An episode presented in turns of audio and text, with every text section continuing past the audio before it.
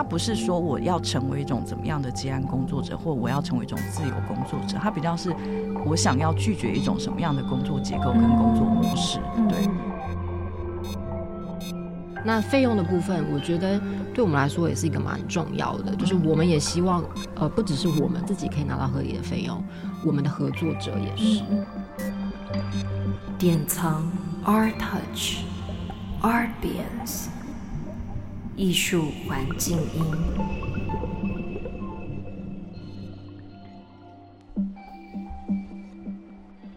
嗯，各位 Artbience 的听众朋友，大家好，我是 Artbience 的。主持人玉英也是 ARTouch 的总编辑，因为我每次忘记介绍我自己。然后今天的带状节目来到编辑女子会，那也是我自己个人私心非常喜爱的一个带状节目。那编辑女子会，它这个带状的发想其实来自说，嗯，因为我已婚之后，我其实很难再抽出剩余的时间去跟。我认识的好朋友或者是闺蜜做一些社交的聚会，那女子会在日剧里面，她通常都是一些女性朋友，她们下班然后可能会抱怨一些家庭啊或职场的问题。这个聚会形式对 已婚妇女来讲，其实是我自己非常梦寐以求的社交场所。那我现在就只能公器私用，把它用节目的方式来邀请我，可能在过去过往的工作过程中，然后认识我觉得很多很敬佩的。女性的编辑工作者，然后来这个节目分享他们不同面向的编辑经验。那今天邀请到的两位是我自己觉得眼神很锐利的女子编辑。嗯，因为我认识他们的时间其实是差不多，就是认识伟珍跟雨辰的时间。我自己知道说他们其实过去在中央大学艺术研究所的时候就互相认识。对，然后后来其实又同时也在那个台湾绝情媒体 第一把交椅 破报工作过。对啊，因为嗯，当时其实没有很多的独立媒体，所以破报我觉得是在某一个年代的译文工作者或者是说译文产业的人来讲，其实非常重要的一个媒体。那他们现在两位都一起在卧室工作，我先欢迎卧室的，好，我也不能讲他的职称，卧室的蔡雨辰。然后稍微介绍一下自己。好，大家好，我是卧室文化的负责人，这可以说了。好了，终于可以 负责人，我是对蔡雨辰。大家好，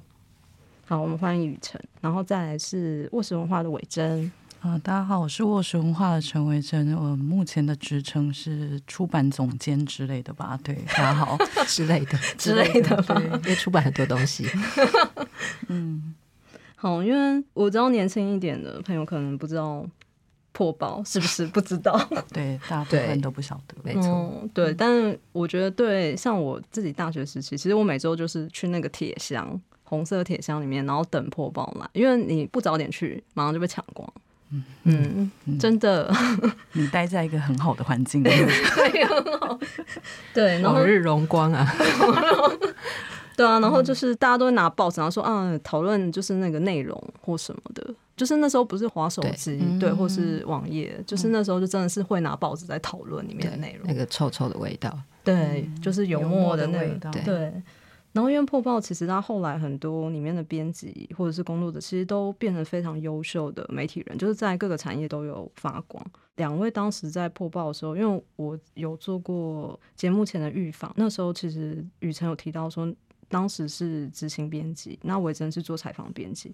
你们两个其实，因为我自己的位置，我当过比较偏内勤的编辑，也有当过就是比较偏外勤的编辑。那两种的工作状态其实落差很大，或是心境上，你在面对内容的心境上，其实是落差很大。一个很像采集者，然后一个好像是要统者，把它编织修饰，然后到变成一个完整的内容。对，所以我觉得他的那个动静的状态不太一样。我不知道这个对你们来讲，不就？初期踏入社会的工作是否有影响到你们？比方说离开播报以后的再选择的工作，或者说跟你们人格特质以及团队的一些工作方法，是否有一些非常基底的一些影响？看你们两位谁要先？好啊，我先说好了。嗯，对，我在破报的时候的确是做编辑，然后我在破报待了两年，那其实算是我第一份比较正式的工作，就是毕业之后。所以其实也才二十几岁而已。嗯，所以现在回想起来，就是简直是个上一上辈子的傻傻蛋，然后 进入一个我是说傻蛋，好意外，你会觉得？因为从现在的编辑经验回头看，就当初做了很多傻蛋的事情，嗯就是信也写不好。嗯，因为因为我为了这个采访，我有回去看一下啦，就是我当初怎么邀稿啊，因为那个信都还在，然后就是信都写的乱七八糟，然后回复也就是好。就是这是后话啦，就是我们待会会聊到，就是我们要为什么要开课这样，职前训练，就基本上因为破报是个很小的团体，所以其实我进去之后基本上没有任何职前训练，没有没有，对，是记者，所以你其实就。是你上进去就要上工，所以你用一种生物的本能在工作，生物本能。生物本能在采访跟惹人，对。就是我觉得那时候破报这么呛，跟这么一天到晚跟他吵架，是因为都是二十几岁的的生物本能的关系。好，对不起，我拉远了。好啦，我觉得这是因为一个编辑的角色，所以呃，其实是是有一点自己在跟伙伴工作，然后也自己去学，然后因为编辑的很重要的角色就是掌控稿子、掌控进度。嗯，那因为它是周报，所以你可以想象每个礼拜都要定时出刊。然后你要怎么跟你的美编沟通，就是让他好好的把封面啊那些图做好这样子。所以我觉得在那两年的经验里面，其实我觉得最大的学习应该就是类似时间管理啊，掌控一些进度啊，然后跟他沟通啊，就或者是危机处理啊，比如说就是有作者消失了，然后你要自己把稿子生出来，嗯，或者是你要立刻找到你。你相信的，就然后一直转换 A、B、C 稿的人，对对对，嗯嗯嗯，所以我觉得那两年其实学习最大的是这些，就是学习怎么跟人沟通吧。简单来说，这件事虽然碰碰跌跌撞撞很多啦，做的也很差，现在的标准啦，嗯嗯嗯，对。可是我觉得至少是一个很重要的学习，所以我也觉得刚出社会可以进到这样的组织，虽然不是一个很大很具规模的组织，嗯嗯嗯，可是我觉得还是很重要的。嗯嗯。诶，其实我是那个采访记者，就是我其实当时完全没有任何编辑的概念跟经验，我只知道我东西写出来就给他们这样子，大概就这种这种感觉这样。嗯嗯嗯，那我自己其实，在破报，它其实也是我唯一跟最后一份人生的正职工作，这样是唯唯一的一份正职工作，也是对，就是，是第一份，也是最后一份。对对对对对，就是所以。所以其实那时候也是呃，也是在破报待了两年，然后其实是研究生还没毕业的时候，大概就是有种人生真的太迷惘了，就想说一直在写自己是笔者这件事到底干台湾社会什么事情，所以其实真的是在一个很想要跟社会建立关系的状态底下，然后就去了破报待了两年，然后离开，确实像雨辰讲的，就是没有什么职前训练，但是我觉得还是会有一种。就是破报，它就是一个个体的机动性要非常强，可是它其实还是会有一些集体的支援关系。我觉得那个东西有点微妙，它不是体制性的，它其实都是看个别的工作者，他在当时，比如他对你的工作的状态有没有觉得他需要塞一些什么资源给你，大概是在这种状态底下，慢慢的，我记得我进破报写的第一篇稿是那时候。应该是北美馆庞毕度的稿子。哇，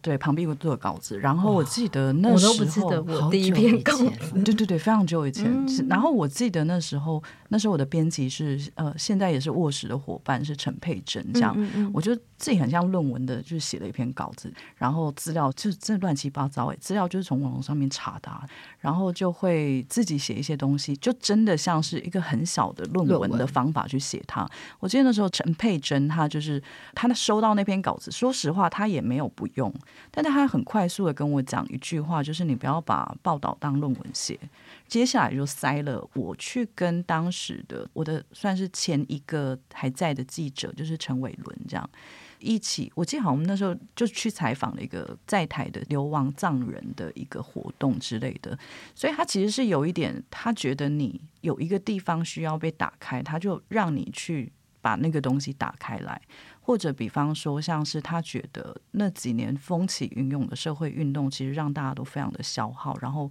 每两三个礼拜可能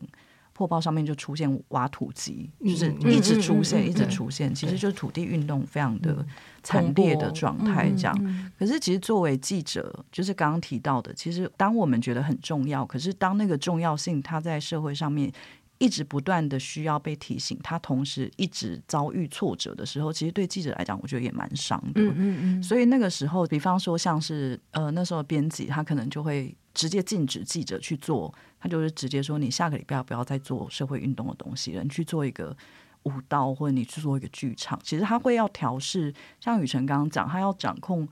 每一个人在那个位置上面的劳动状态的时候，他其实需要除了文字上面的专业上面题目上面的筛选，它其实同时要调试一种工作的节奏跟情绪上面的东西。那我觉得这个东西大概对后来的。工作或我们的合作，对我们来说都有非常重要的影响。嗯，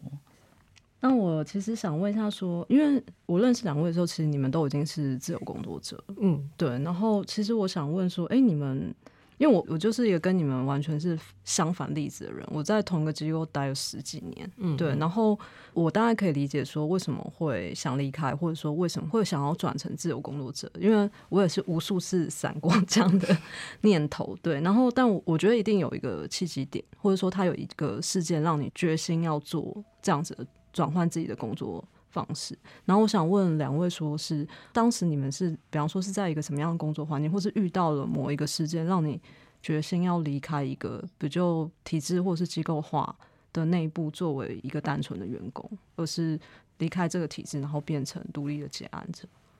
好，我先说好了，我离开破报之后，我其实去了成品，成品书店，然后可是并没有待太久。呃，那时候的成品。就是有点在交接期，就是吴清友先生要就有点把他的工作交接给他女儿，然后所以有一些整个成品的里面也有一些转换，比如说那时候松烟要开幕了，要有电影院啊等等，然后有点要朝成品生活百货化的方式走，就是大家现在看到成品的样子。那你可以想象我离开破报，然后去成品，然后他要走一个。呃，真的落差蛮大的。对，所以我其实，我觉得现在都是后话啦。其实当时的我并不习惯，嗯嗯、就是你可以想象，破报它是一个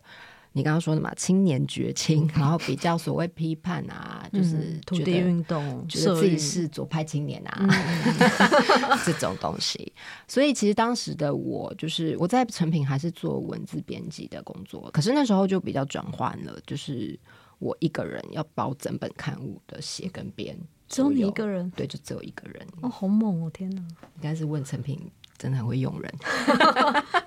物尽其用。对，好，然后而且那时候还是要支援，因为我那时候待的部门比较是他们的展演的活动，嗯嗯，嗯，所以除了做刊物之外，还要去支援一些。他们那时候有做一些音乐节，嗯，或者一些戏剧的带状的也是活动，所以也要去支援一些活动。所以可以想到那个工时真的很恐怖。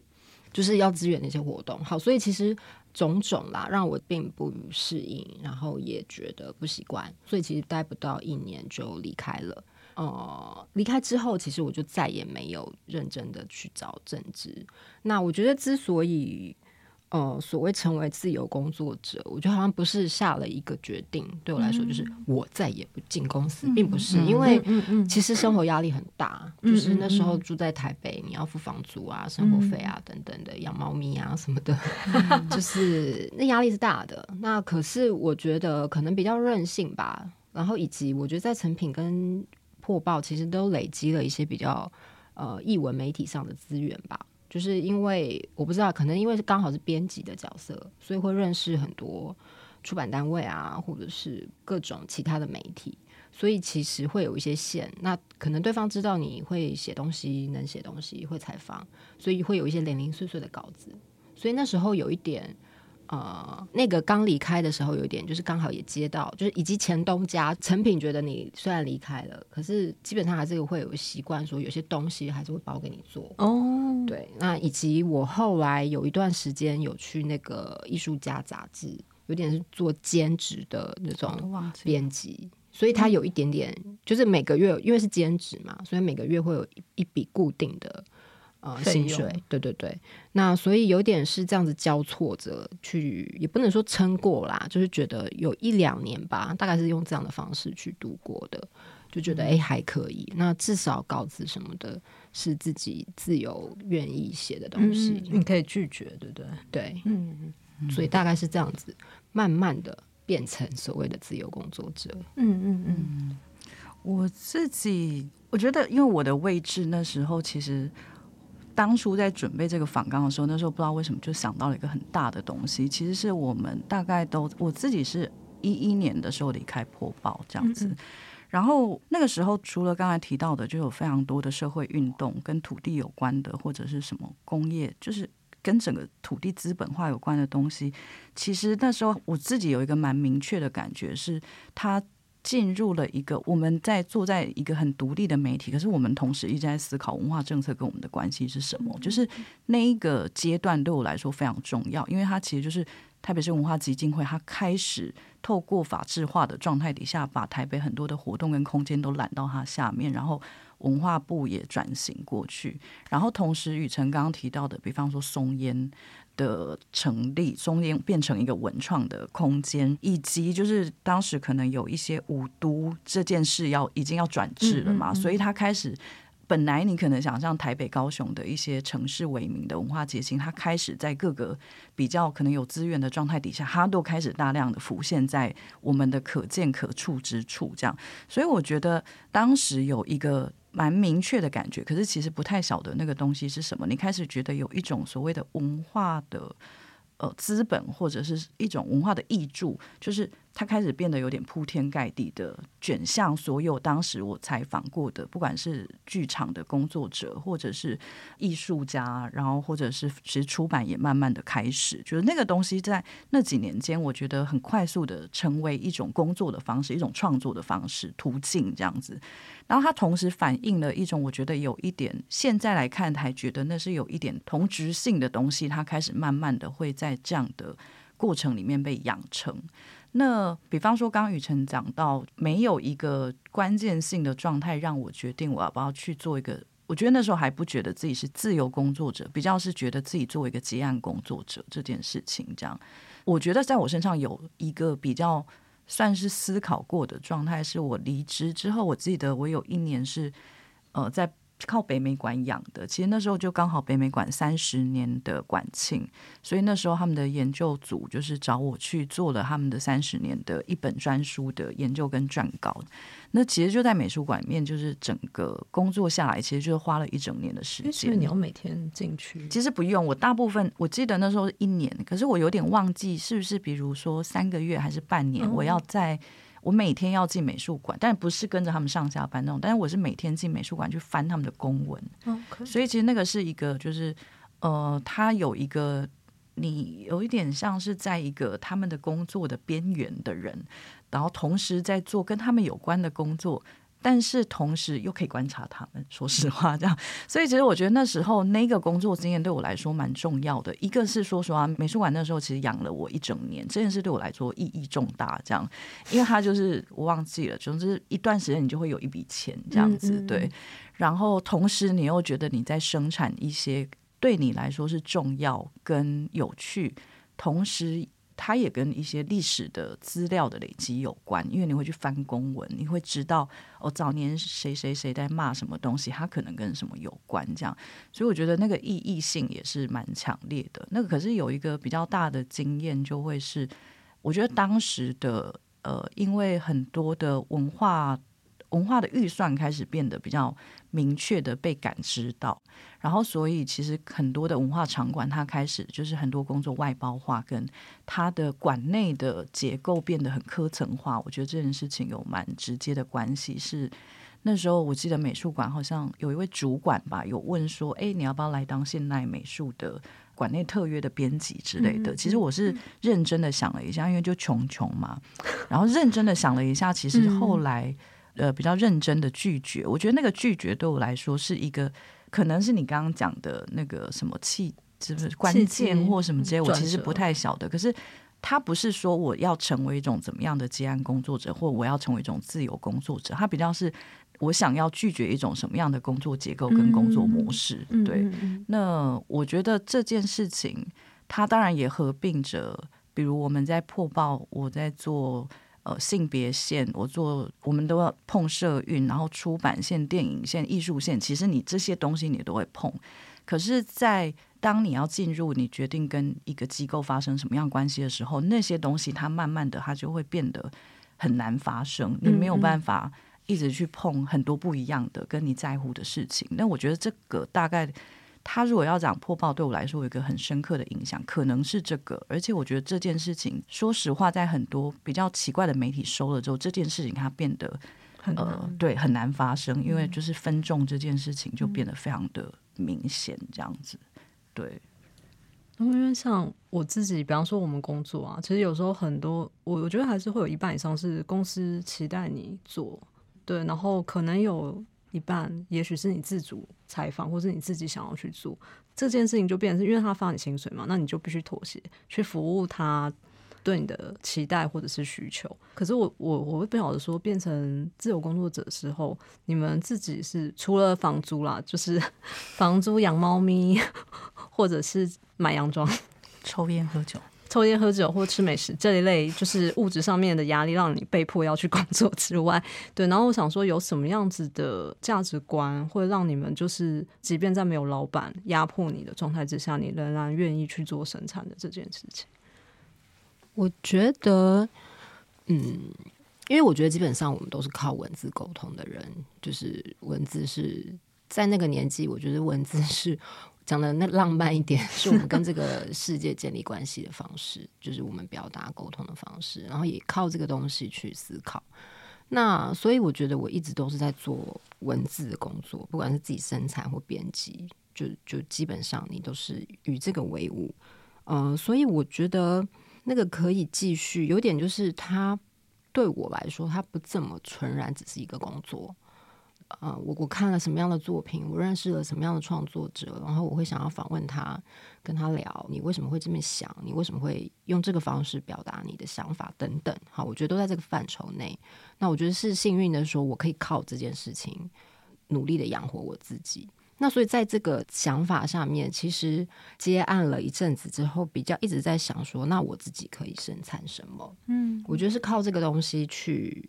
让这件事一直维持，所以其实后来大概二零一三，反正因为中间有一个案子的机会，就是我跟伟珍一起做那个踏青嘛，嗯、所以其实有点就是从一个案子开始觉得，比如说九零年代的女同志的文化，以及怎么样的可能去去采访、去抓取过去的文化历史的东西，我觉得是有了这个更清楚的目标之后，所以这个东西。一直做到现在，嗯哼，其实也是很了不起。嗯哼，没有讲得很心虚，是因为我在各个地方说一直做这件事要出书喽，感觉讲到现在快十年了，好可怕，都二零二二了。嗯，对，好啦，我觉得这是一个很重要的动力。我的意思是说，找到我自己呃想要去挖掘，然后想要持续书写。的的东西，那我觉得那个持续书写会影响我后来在接案的时候，比如说我会特别的去找这样子案子，只要看到女同志有关的作品，嗯，就会自己去投说，哎、欸，我想要仿这个人，或者是 怎么样怎么样之类的，就会都会跟我的呃的核心的工作，对对对，嗯、扣在一起。嗯，那我觉得这可可能比较可以回应你如何得以继续吧。嗯。嗯嗯嗯，我觉得其实我跟雨辰之前就聊过这件事。我觉得这件事情是很类似的，因为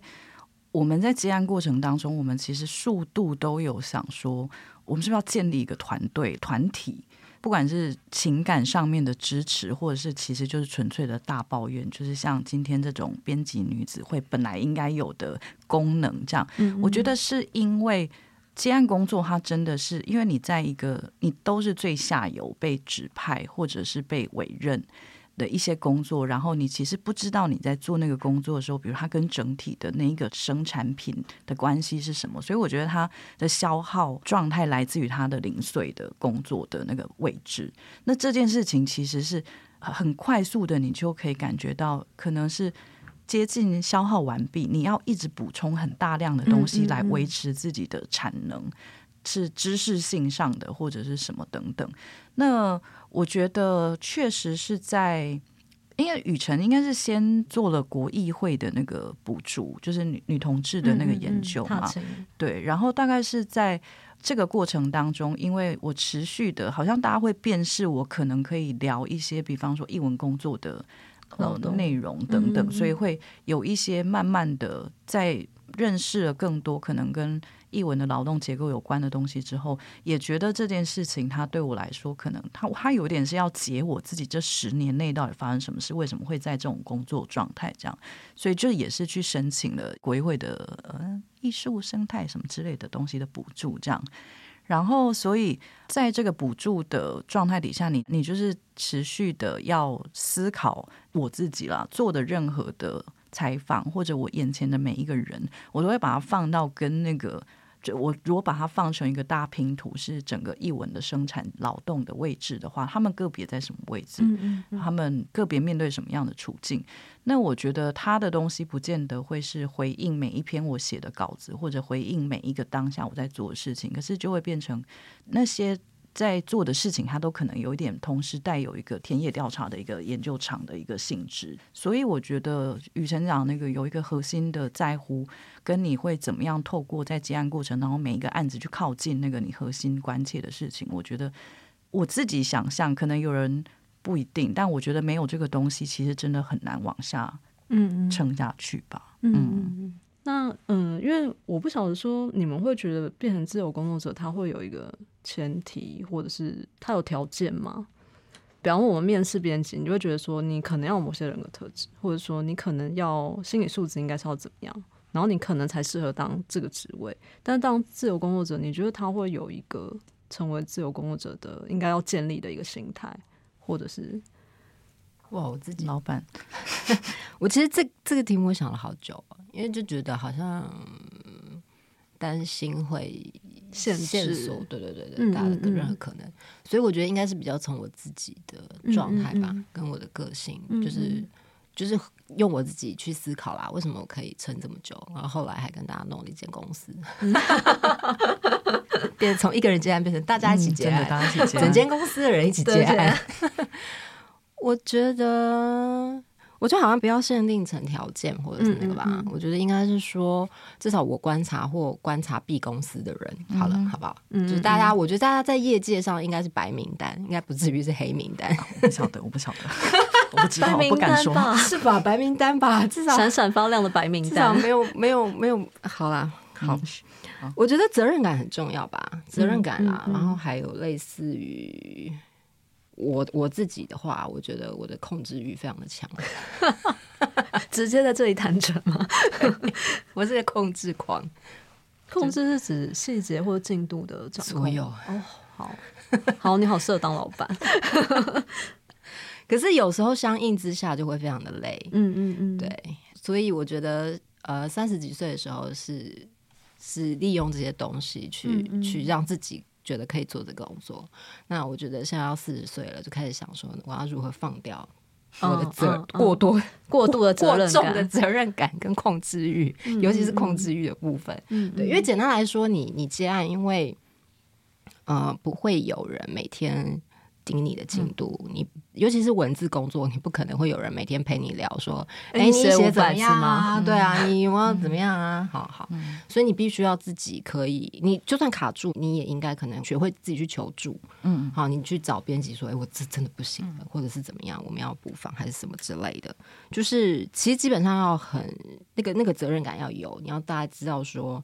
你现在手上可能不小心接了八篇稿，那你要。这合理吗？你要怎么调整？嗯嗯嗯。那如果要拒绝的话，你要怎么拒绝？我觉得这些种种判断跟调度，我觉得对我来说都是一种责任感吧。就是你你要可以，我觉得过度的不知道自己状况在哪里，可能对我来说那也是好像对。哦，这样讲话很严格。你看，我又开始了，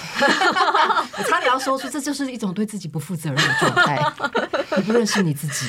你根本写不出来，好可怕，像邪教。我不会，我不会把把那么多工作揽在自己身上。对，好了，这是我的，这是我我发现的状态。嗯嗯，好，我觉得我再讲下去真的好严格啊。简单来说，我觉得就是这样吧。嗯。我自己觉得，我其实，在想这一题的时候，我那时候反而比较是有一点在思考，说有一些先决条件，比方说你的物欲其实不太可能很强。我说文字接案工作者，我们俩都会很心虚。呃，呃，我说的，我说的，买是没错啦，就是那种物欲强，你知道，当然可以想象，可调整。对，有钱的时候就强，对，有钱的时候买，对，但你不会觉得那个，你不会把它。我不知道，我不是你人生最重要的。对对对对对，所以他也不会是你的。好，算我不要代言这件事情，这样。可是我觉得，比方说，我如果想象我今天是一个单亲妈妈，我要养小孩这件事，我其实就会觉得不太可能。嗯嗯。那如果你作为一个非台北原生居民，你没有家，呃，可以让你不付房租的居住，那你要负担房租，我当然会觉得。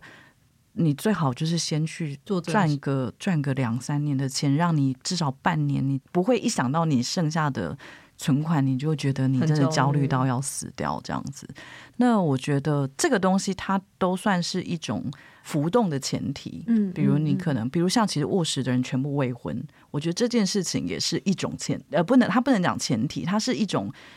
条件。条件让你可以在这个里面更余更有余裕，运营一定就是很清楚这件事，对，完全没错，对啊，就是 了不起，嗯，没有没有，已经就已经来不及了，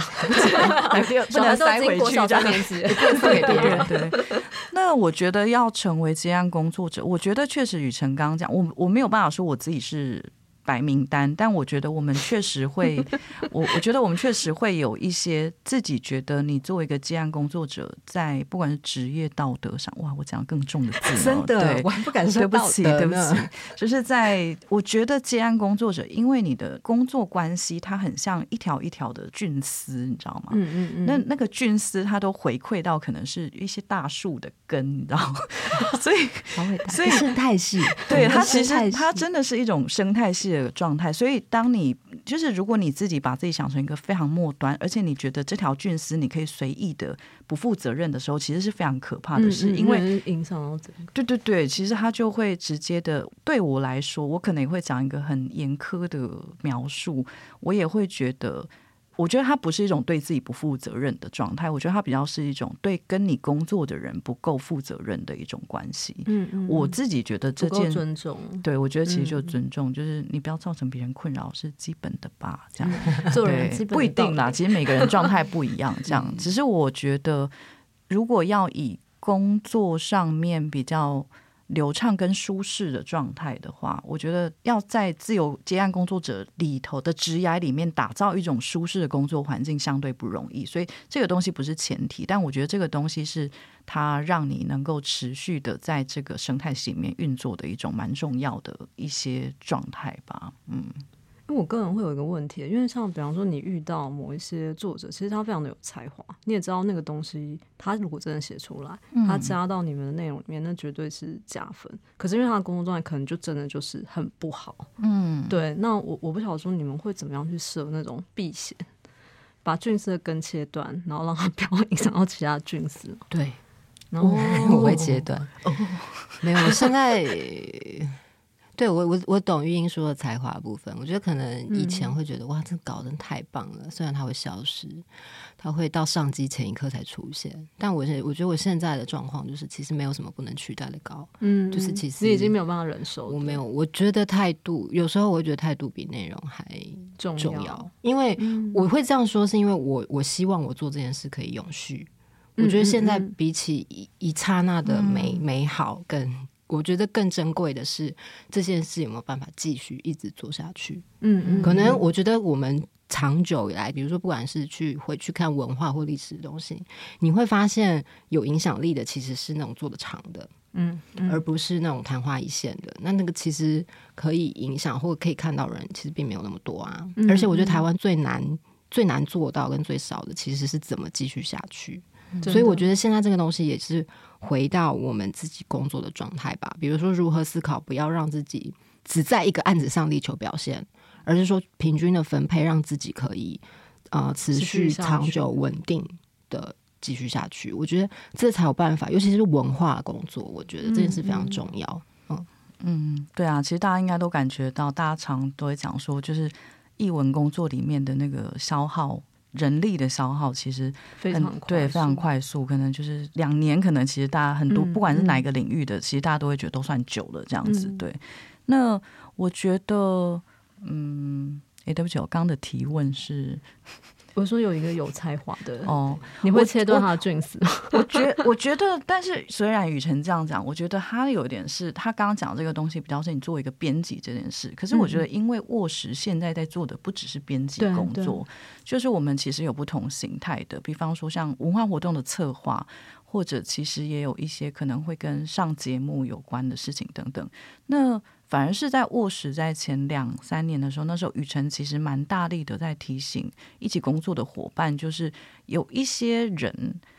简单来说，比如你会觉得，诶，他可能在某一块的生产上面其实非常的不可靠。可是如果你把它放到一个相对好的位置，适合它的生产节奏的位置的时候，其实可能就会变得很好，而且那个工作起来其实还是会非常的愉快，跟还是会有它的火花这样。所以我觉得不能讲说就是真的进入黑名单，只是有一些黑名单是你真的觉得它不适合这种生产节奏，或者我们其实有很多东西是我们这边一 delay，我们这边要赔钱。钱的状态嘛，那我当然不可能让我自己承担。对，最后我可能就是要自己写稿，我我何必呢？我这样。但是如果有其他适合你的工作的呃位置跟就是角色的话，我觉得他就不太是黑名单的问题，比较是你觉得这个人放在哪边其实是更适合一起工作吧，大概是这种感觉。嗯，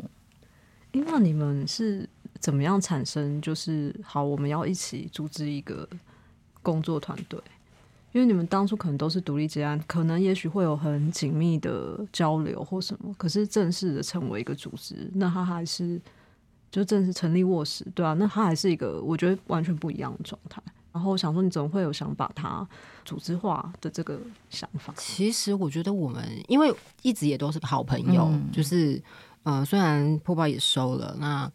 可是我们人跟人之间，工作者彼此还是有联系的。像刚刚维珍之前有提到的那个，就是我的前一个编辑陈佩珍。嗯、那我觉得，因为他年纪也比我们大，然后他的那个，我觉得他控制欲应该比我更高，超高，是不是？真的，我们是，我们是他的下面的棋子，这样铺出来的东西，真的，说这样白，真的。所以我记得其实是。是他，他很早就觉得我们应该要有工作室，对不对？对。然后他他出国念书完回来，他找到了正职工作，他就觉得我下一步就要来让这些人成立公司了，所以他就 push 我们去成立公司。哎，我们也就真的就成立公司，公司了呢。所以所以是就是你知道，每一个人他确实在这个整个盘里面，就是他有各自的功能性，对，他有在推动。我觉得他有点就是。把他拉起来啦，对上行起来，嗯，然后就是去跑那些，剩下就是去跑那些流程了啦，嗯、对，就比较是社会化的部分，那种、嗯、去银行弄东西啊，嗯、去去跑成立公司的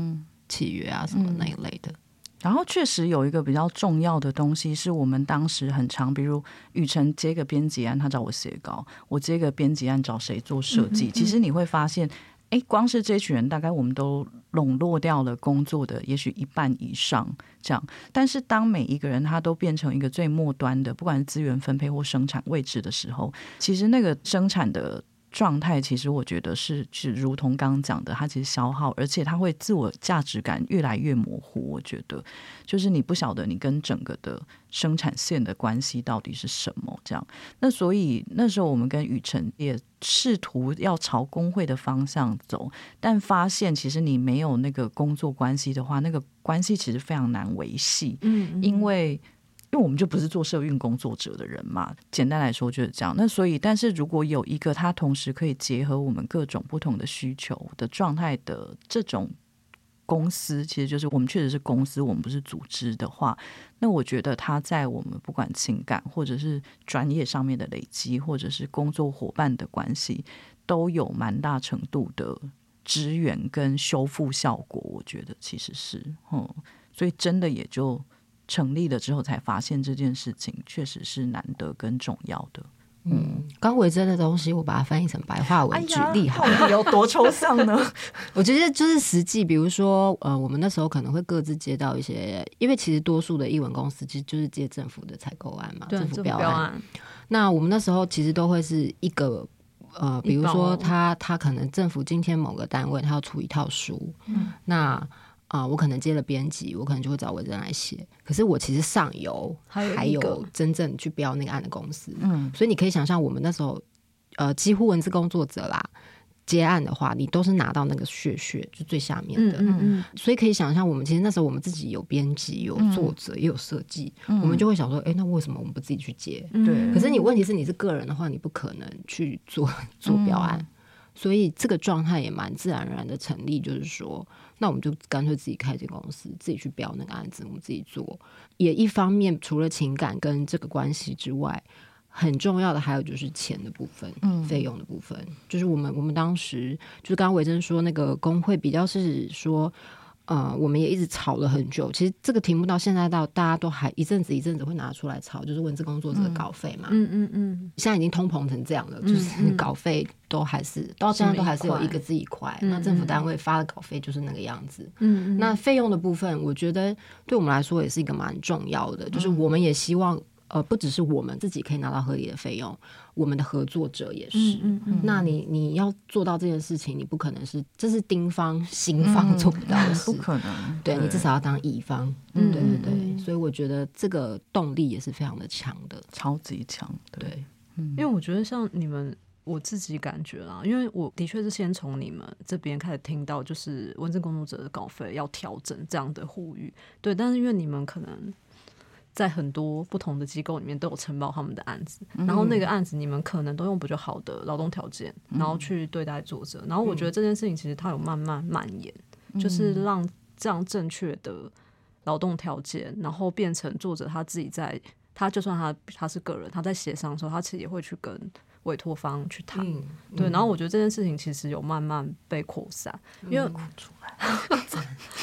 对啊，因为因为我那时候像你们那时候刚开始在提的时候，其实我跟社上就是在协商说稿费上面有没有可能调整。其实你没有办法拿出很具体的证据。嗯、然后我们后来，当然我现在也没有说我们所有的内容都调整，因为它其实每个内容它的状况，因为有的只是逐字稿整理，嗯嗯嗯，有的可能是花两三年才写出来的文章，它的质量上还是有一些落差，嗯、所以我们还是会有一些浮动的状态。我们自己也是，对啊，我们也会。对，然后但是那时候在跟社长讲的时候，其实我就我就变成是我可以去问。作者他可能同时他有好几个他合作的媒体，那大家给他的稿费是多少？嗯，对，那那两三块其实已经变成是一种常态了。嗯，对。然后你拿这个去跟社长讲说，我要不到稿啊，人家都两三块啊，没错。那作者为什么要还要写一块钱的稿子？赞，谢谢运营。对啊，那 可是可是往上冲四块，可以加油。好，可是我的意思说，这件事情就是你要把它变成是一个普遍性的状态，对，然后。这样就会让他们觉得说啊，那那你的媒体的内容就越来越差，嗯，那他们会有危机感，那你就只能去做调整，对啊，所以我觉得，就是我其实还是很感谢你们当初有 对有坚持这件事情，然后你们伺服在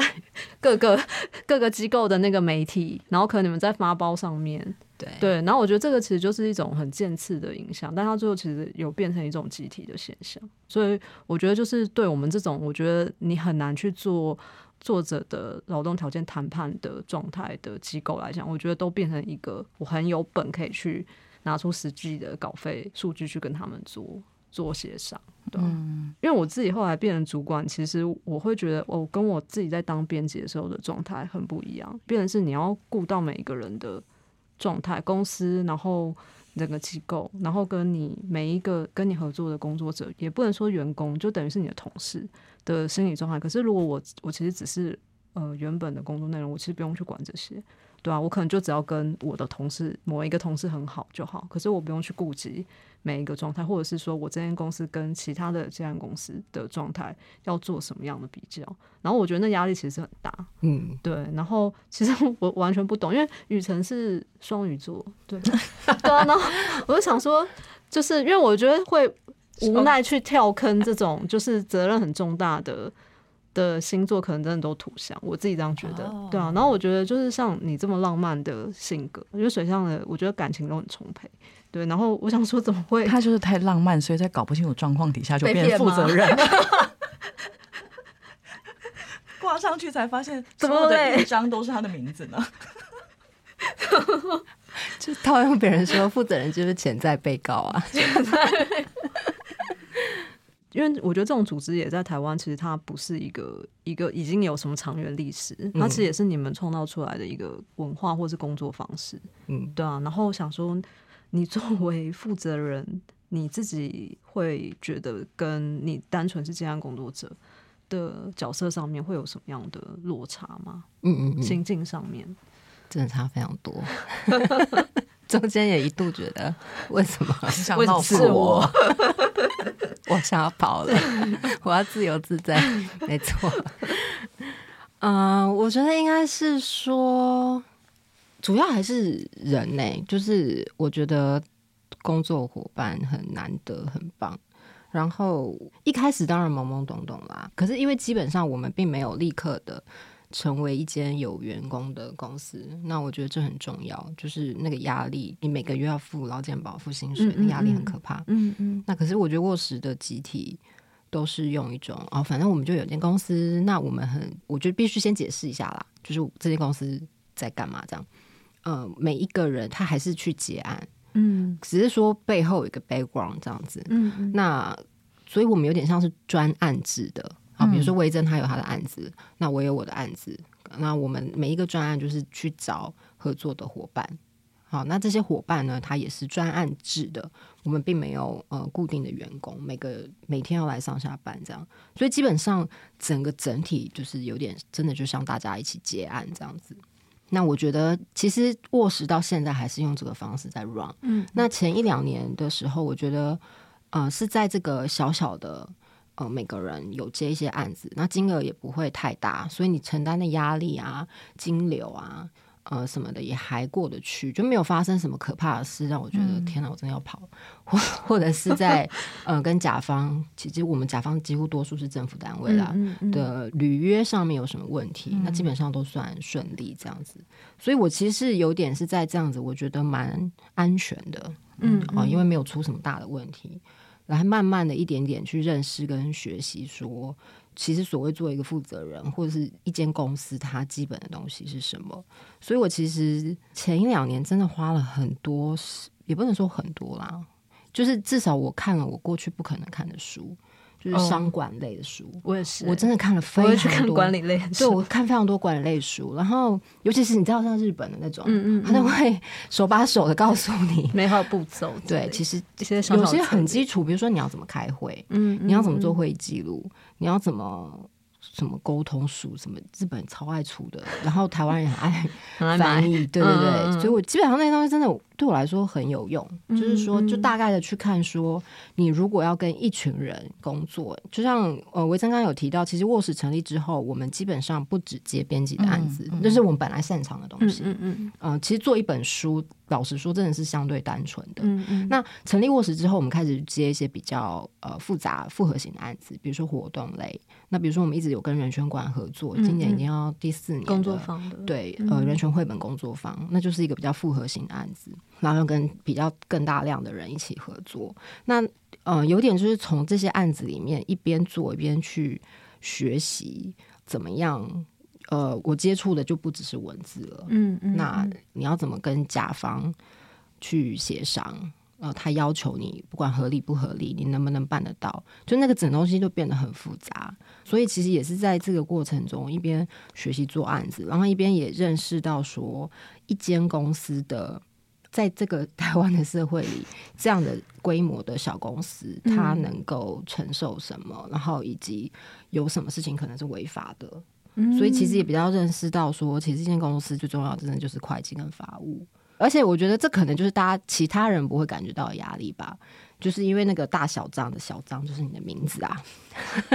潜在被告是这个意思。虽然他是专案负责人，可是其实到时候被告的是是沃斯文化的，我甚至不是他的员工。没错，他要落跑是随时可以的。好，我觉得是这种你进入这个社会，就是这个社会是靠这个东西在运作的。那你以前是独立的接案的时候，你你不用去碰，不用碰这些啊。对，以及税务。就是你每年要缴那些税，那那是什么东西？然后还是要大概的知道，呃，我们的金流状况怎么样？会不会？嗯、因为我们专案型的嘛，所以你有时候可能钱会累积了一定程度，可是可能某一个月会突然出去，可能要几百万这样子。嗯，所以那个东西你大概都要呃、嗯嗯嗯、去注意到，就是不能让它呃虽然不到控制的程度啦。可是你你每一个项目关心，对每一个项目都要慢慢的大家去了解是什么状况，然后以及因为现在卧室已经第四、第五、第五年了，是二零一八成立的，所以啊、呃，有一些东西也要慢慢规模化起来。那真的你要去租什么东西，然后琐琐碎碎的这些事情，嗯、其实。有员工的状况下，就是就会有一个明确的分工处理掉，嗯嗯、尤其是有行政的，嗯嗯，专业的行政人员或专业的会计，对。可是其实我是都没有呢，嗯，所以是你吗？校长兼撞钟，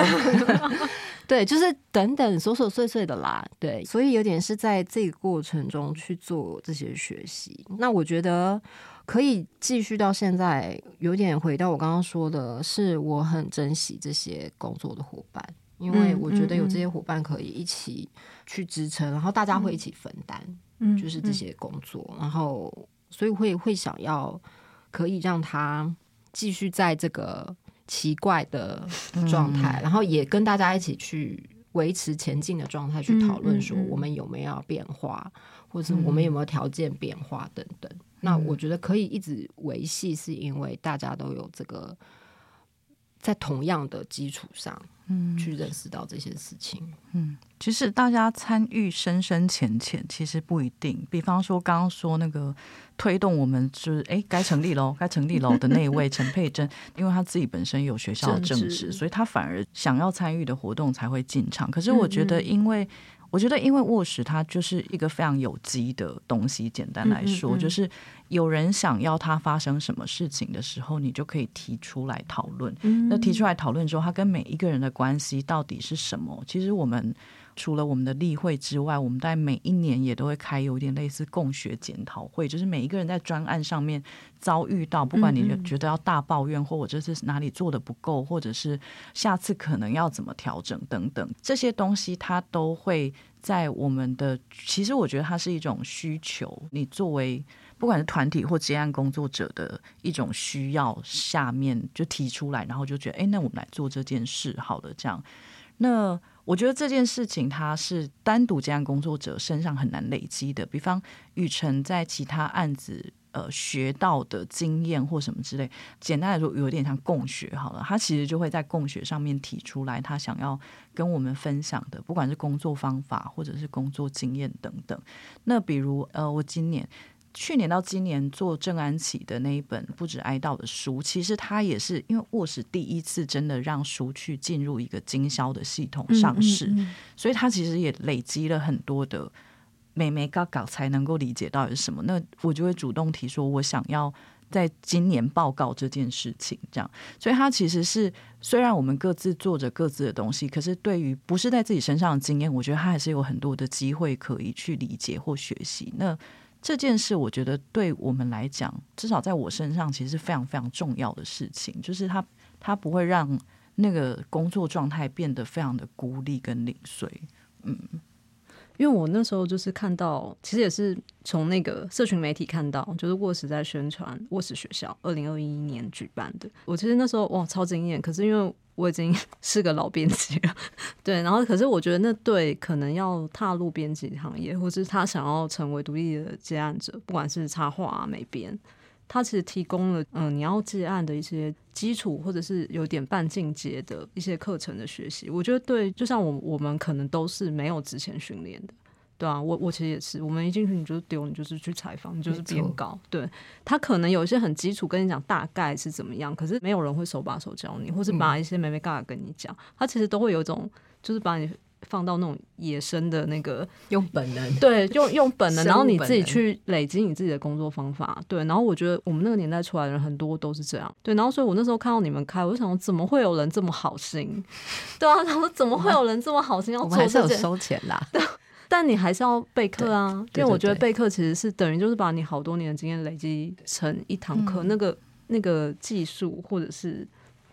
我觉得那个工作坊还是挺困难，而且是需要时间去做。对对啊，尤其是你们也都有案子在跑或什么，其实你们要抽出时间去专门做这件事。然后我觉得对我来讲是很不容易的一件事，但我很为就是可以上到这堂课的学员，对我我觉得就为他们欣慰啦，就觉得说啊。你生在这个时代真好。我以前就是没有这种课，对我自己也是一边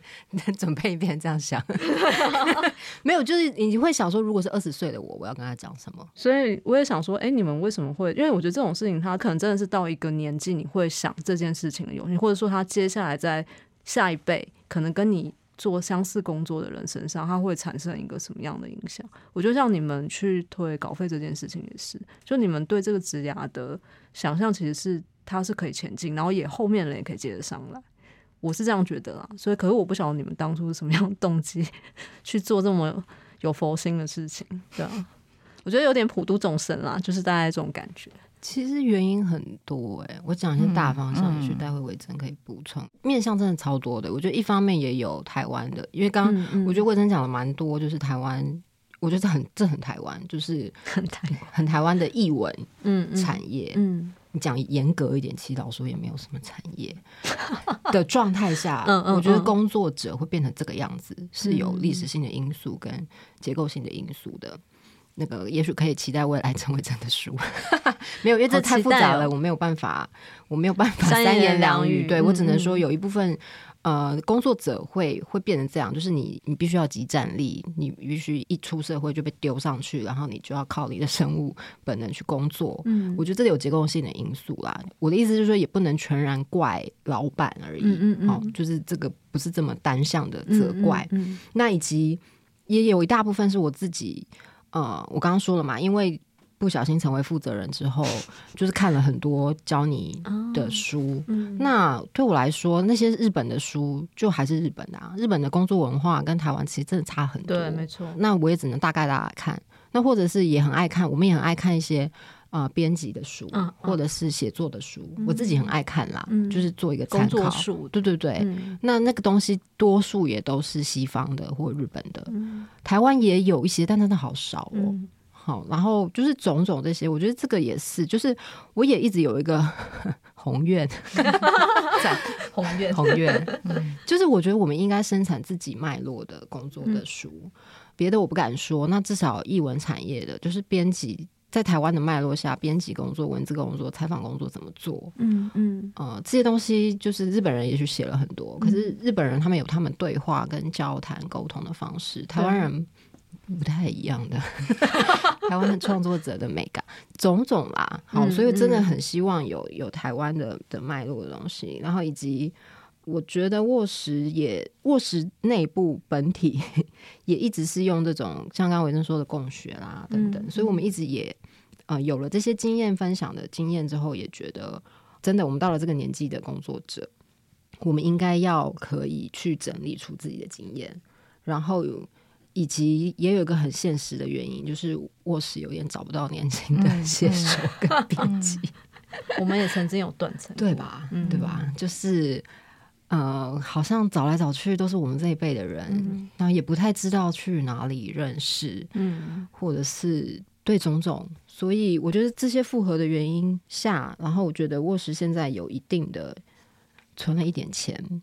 然后有了一定的人脉，嗯，就是因为我们卧室学校里的人也不是只有卧室的伙伴，我们找了很多我们过去的就认识很久的编辑，像嘉华，对，没错，然后还有一些比较资深的或者可以分享自己的采访经验的，像那个陈廷玉、廷玉，嗯。等等，好，就这些人都是我们信任而且觉得可以沟通的伙伴，才觉得说我们可以把大家集结起来一起分享，然后。也蛮重要的，去学习怎么分享。哦、老实说，这个是真的。我们做了第一年之后，呃，我们前阵子在规划第二季的卧室学校，嗯、就觉得其实第二季的卧室学校重点要摆在怎么分享。我们得要去训练老师分享这件事情，然后怎么备课，然后怎么就是有点后设性的去教怎么。准备对去讲内容，准备。嗯，那你你不太可能只说什么是编辑，然后把你的经验讲出来而已。嗯嗯嗯，或者是就真的好，其实这件事本身很困难。嗯，因为你感觉要把它重点化，或者是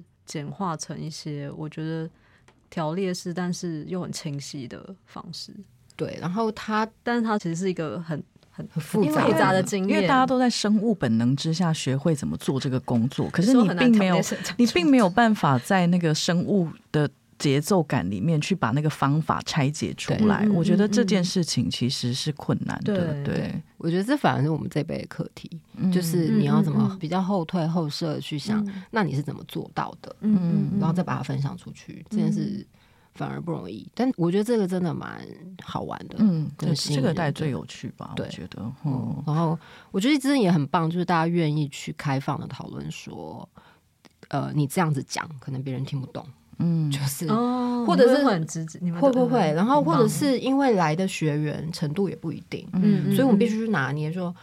就是说，呃，也许他编过，或者编辑这件事就很复杂，编书、编杂志、编漫画、编什么，其实都不一样。嗯，对。那所以我们的课到底要怎么开？所以其实过了第一季之后，我觉得反而累积了很多想法跟问题。嗯，就是这个东西，我们到底要怎么可以把它做得更好？嗯嗯，然后更接上大家的经验。嗯嗯，或者是需求，对不对？没错。嗯。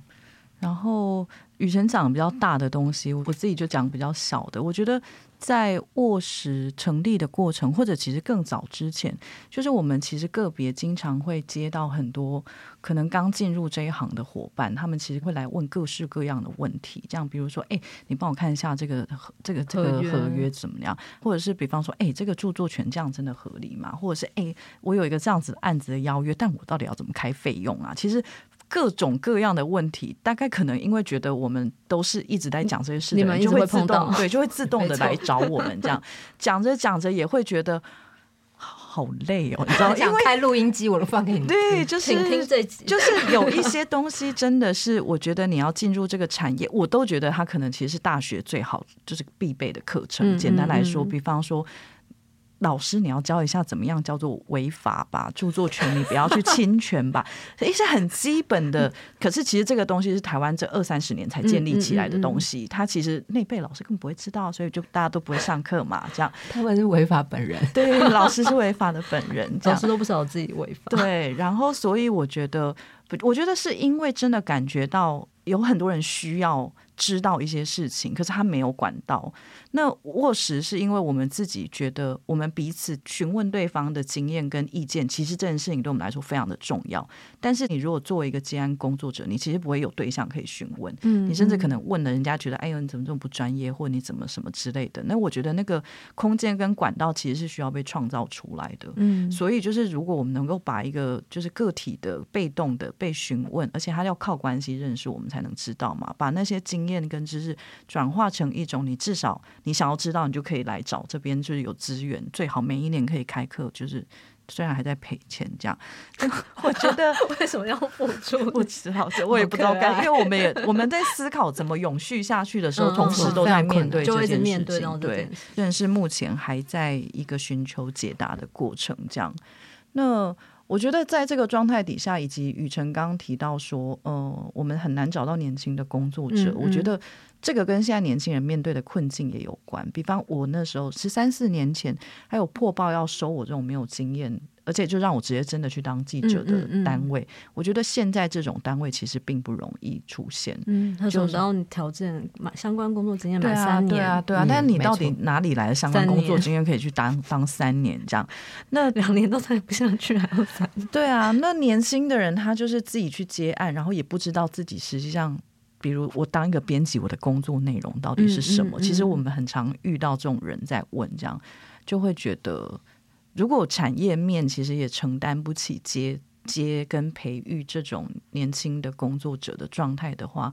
我们如果还需要跟年轻工作者工作，那我们就自己慢慢来找人跟把他养起来吧，大概这种感觉。嗯，嗯，所以是养一个人才库，有一点我觉得确实有。我可是可是对，可是你们，我觉得养人才库这件事情，可是你相对要付出一个很大的，我们没有精力养啦，我们就只是。就开一些课啦，对，对，开一些课而已。对，看有些潜力的对象。嗯嗯。好啊，那我其实这一集邀请雨辰跟伟珍来，我其实是看着他们从破报，然后到自由工作者，然后再到沃石成立，然后以及沃石这几年来来做的事情。其实我觉得，对于一个在体制内的编辑来讲，我觉得他们创造的工作方法，我觉得对不一定要进入体制的自由工作者来讲，我觉得是非常有参照价值。对然后所以这一次才邀请两位就是一直有给我心理压力的两位女性编辑然后来跟我们分享就是他们在这一段路他们走的过程大概是怎样。那今天很谢谢雨辰跟伟珍我们就下次见。我也不知道下次是什么时候。好 free 呀对那我们就下次见喽好谢谢大家谢谢拜拜。拜拜。